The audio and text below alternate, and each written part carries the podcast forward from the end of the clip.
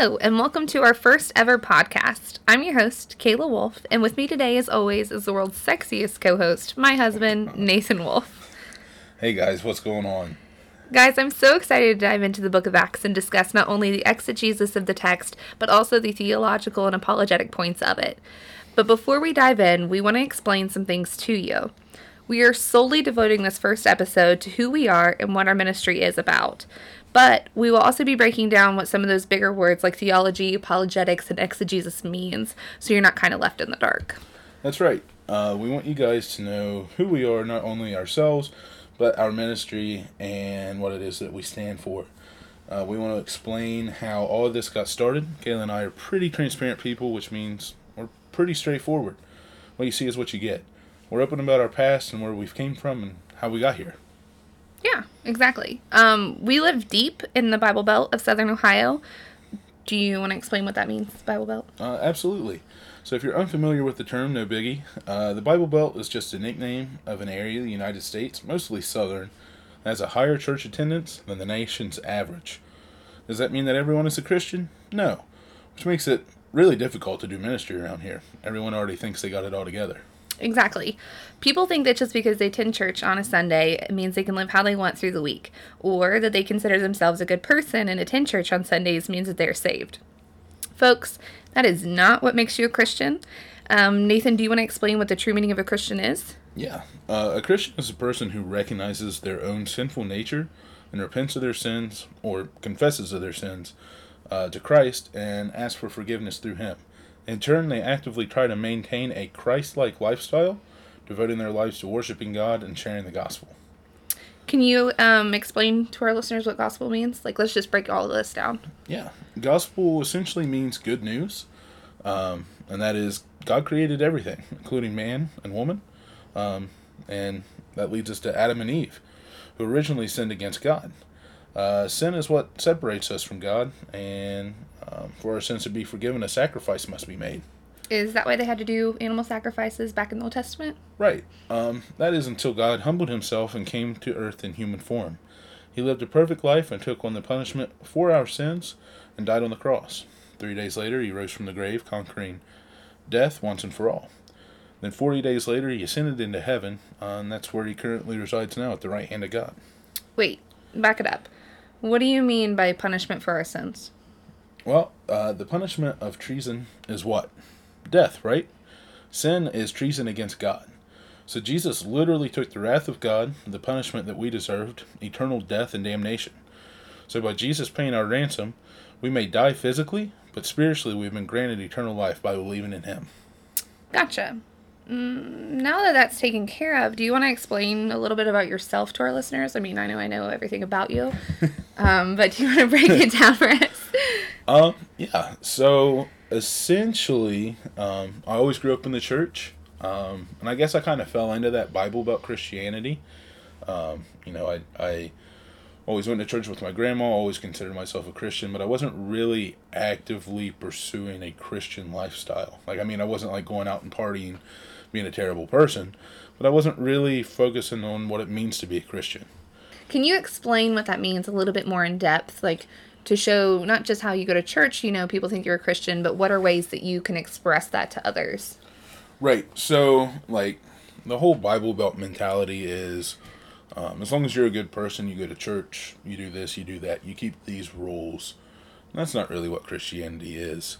Um, Christianity how you can express that is you know actively reaching out to your friends reaching out to your family um, telling them about god being involved in your bible each and every day be- being sure that you're reading your bible praying every day worshiping every day. It's not so much you know just keeping the rules and keeping this kind of legalistic mindset that we hold on to.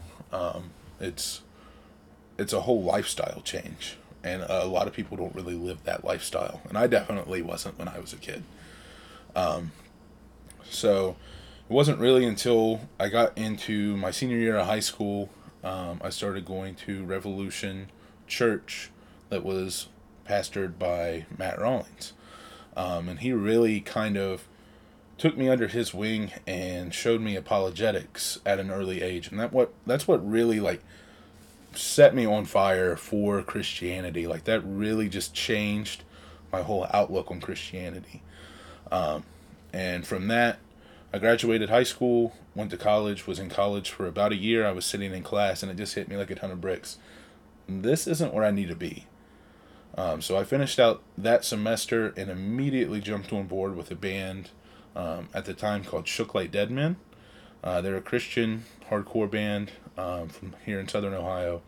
Um, at the time, they weren't a Christian band. Uh, their drummer was actually a newfound atheist. So over the course of the summer, we kind of worked on Dave a little bit here and there. Um, he eventually came back to the faith and became a Christian, which propelled Shook into being a Christian band. And over the course of the next year, uh, we went on various tours with some of our best friends. We've played with now national and worldwide acts. Um, so I took that year, year and a half off from school to really focus on um, being a Christian to where the church was failing. You know, the church wasn't going after these young kids, going after these punks, going out from these people that felt like they were outcast in society, but they could go, you know, and feel accepted at these metal shows where you could dress how you wanted, act how you wanted, look how you wanted, and no one was going to judge you. And I think that's where the church was really like off putting a lot of kids. So we were reaching kids that the church has been failing to reach for, you know, decades. Right. Right. So I mean, guys, I married a rock star first and foremost. Yeah, Local legend in the hardcore scene. Um, that is amazing. I mean, Nathan got to do all these life experiences, and that's super, super insane. Um, I'm super envious of that. But my story is just a kind of a little bit different. Um, well, a whole lot different because I'm not a rock star. right. um, unlike Nathan, after I graduated high school, I actually left the faith. Um, I became agnostic, which, if you're unfamiliar with that term, it means that I believed in a higher power, but I didn't think it was just God. I thought there was something greater than God. Right. Um, I thought that I could do it on my own. I thought that because I would go to church and I would see these people, and I guess it's kind of how a lot of people have that mentality today about how hypocrisy is. I would see these people who would, you know, be hateful or mean to me or, you know, bully me in school and say mean things on social media. Cause like, I know we're old, but when we graduated, like social, Facebook was just becoming a big thing. Right. Right. So social media was just becoming a huge thing. And so by going through all of that, I'd see these people and I'm like, man, that's not what Christ was about. Right. And I was sitting in a college class, and my partner in the class was actually an atheist. And I was challenged on my faith, and then it hit me. I didn't know anything about it. So I was like, why am I defending or doing something I don't even know anything about? So I left. Um, you know, it wasn't until a couple years later that I found out that I was pregnant, and it brought me back into the faith.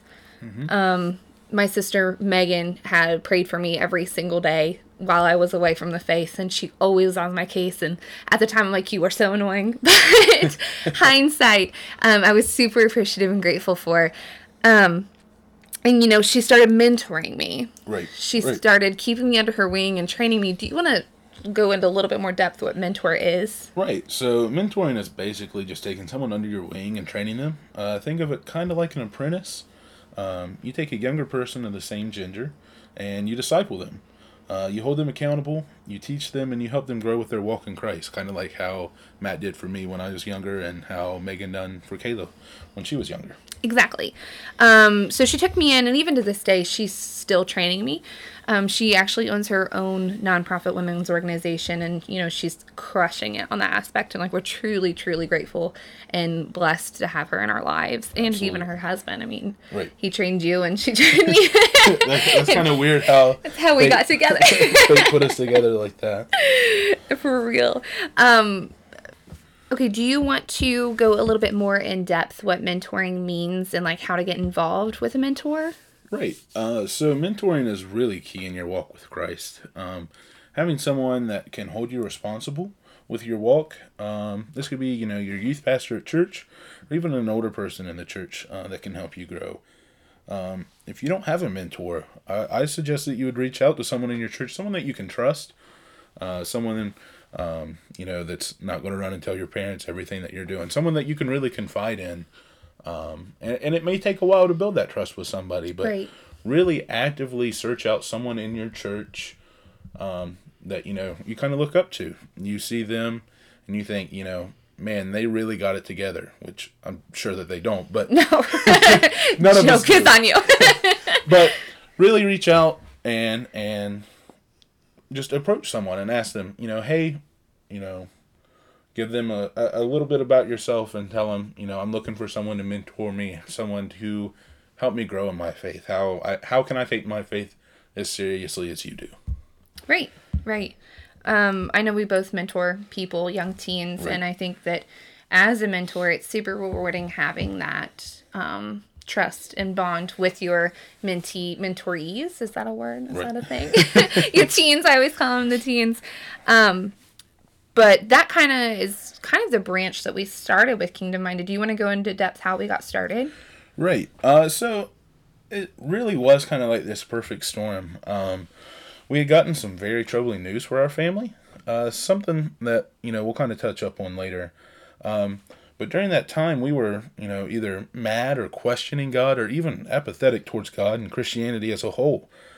Um, but after a couple weeks, we really kind of buckled down and started taking our faith seriously again. This is when we heard the crippling statistic that seven out of ten kids who grow up in the church abandon the faith by the time they reach college. Our pastor really kind of kindled that fire that was already burning in us as he was rallying us to aim to reverse that statistic. You know, we were already involved in various youth programs at our church, um, everywhere from, you know, toddlers to teens. Yeah. But we really wanted to take it to the next level and really, you know, push this whole mindset of kingdom minded. Right, right. Do you want to break down what Kingdom Minded Hooligans actually means for them? Uh, yeah, so Kingdom Minded Hooligans actually derived from a non profit Christian apparel company that I was running alongside Shook back in the day. Um, it was called Wrath Clothing, Wrath or Rise Above the Hate. Uh, it was a clothing company that aimed to address the bullying and hatred that had started to arise in the in the music scene, um, and we was really addressing that with Christianity. KMH was actually a T-shirt design uh, that was eventually going to be a rebranding of Wrath Clothing, but through a few mishaps and just life coming at you, it really kind of fell through. Here we are with KMH. This is a ministry, not just an apparel company. You know, we're getting teens and young adults set on fire with the Holy Spirit. You know, changing their actual mindset on how they would see the world and how they live their life, being kingdom minded. We do this through careful exegesis, theology, and apologetics. Right, right, exactly. I mean, it's pretty incredible from where we started um, so many years ago to where it's brought us here today. Absolutely. Um, now, we have said a lot of huge, big terms. Right, Do you want to start breaking those down? Um, fun fact Nathan and I are huge apologetic and um, theology nerds. so we do we do use Christianese a lot. Um, so if you have a question or if you said a word that you're like, wait, wait, hold on, go back, what does that mean? Send us a comment too on our website. So we'll definitely help that. But right now, let's break down what exegesis, theology, and apologetics mean for them. All right, so as a young Christian, I really hated, you know, all these terms. Everybody had to have a term for what specific school of thought or what they believe, this, that, or the other. But Which is Christianese, right? Yeah, That's what we call it, for sure. Christianese. um, and it, and it still kind of gets under my skin a little bit. But there are some terms that you know just come with the territory. Right. So exegesis is the explanation or interpretation of Scripture, and that's not all self-interpretation. You really have to look at the historical evidence and the historical setting and context in which it was written, written and who it was written to. Especially with the Greek and Hebrew translations of it, for Right, sure. Right. There's a lot of a lot of mistranslations, and if you're not reading it in context with the Greek and Hebrew in mind, there's a lot of things that you know could become misconstrued. Exactly. Um, theology, uh, it's pretty. Which is my favorite. Uh, the, theology is pretty self self sufficient. Um, it's the study of the nature of God, just point blank. Um, and next is kind of my my niche um, is apologetics. Apologetics comes from the Greek word meaning or the Greek word apologia, which means to defend or in defense of. So combined with Christian, Christian apologetics, um, it's just being able to defend your faith through, you know, various aspects. Right. So, are there different types of theologies and apologetics and like natures of that? Like, I mean, are there different branches or is there just one? Oh yeah, um, there's tons. Uh, there's some more solid and more practical than others, uh, but that that's a whole nother can of worms. That's that's a topic for another day. Right. So as we keep diving in week after week, we're going to be breaking down what these terms mean, different forms of theology, different forms of apologetics. Right. Um, and I think that kind of concludes this week's episode. Um, don't forget that we put out new podcasts every Wednesday and new vlogs every Friday. Right. So, uh, if you like this podcast, be sure to like and subscribe to it. If you're listening on Apple Podcasts, be sure to give us a review. And be sure to visit our website at www.kingdommindedhooligans.com and follow us on Instagram and Twitter at KMHooligans. You can find Kayla on Insta at Kayla Ellen and myself, Wolf underscore K dot M dot H. Bye, guys, and thank you for tuning in. If you have any comments, questions, or concerns, please feel free to reach out to us on any social media platform or our website. Also, um, if you want new topics for vlogs, be sure to fill out our contact card and in the subject line and in the comment box, be sure to put the topics you want to talk about. Absolutely. And we hope you guys have a great week. See ya!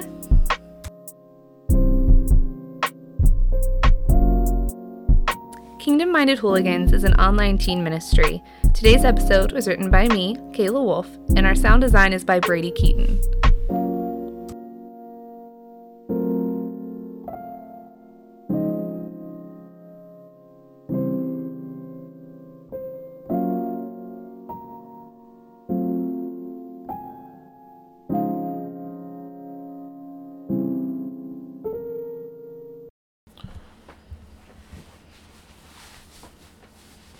Said, we can still go in and fix all this.